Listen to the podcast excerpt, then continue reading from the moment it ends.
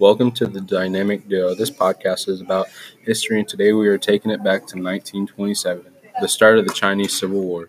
Yes, the start of the Chinese Civil War. It started due to different thinking in government.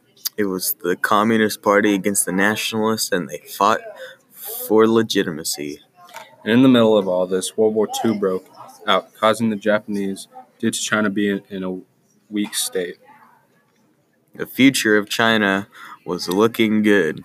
It did establish the People's Republic of China and mainland China.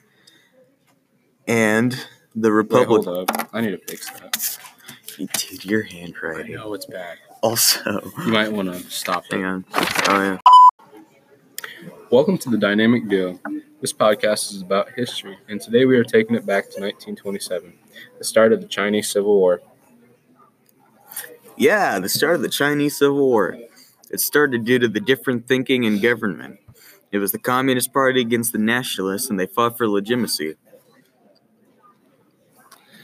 And in the middle of all this, World War II broke out, causing the Japanese, due to China being a weak state, invading the Chinese.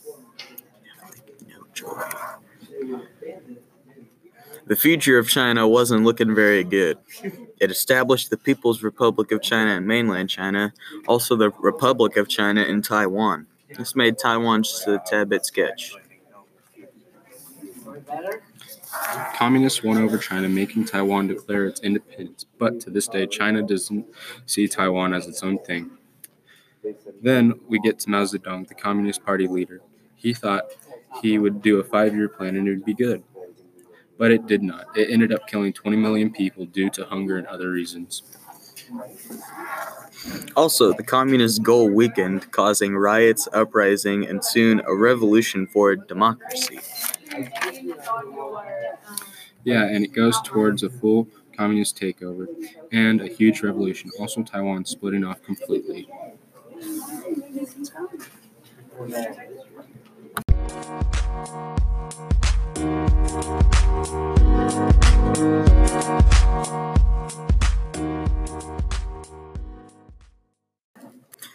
That's all the time we have today for whatever this was.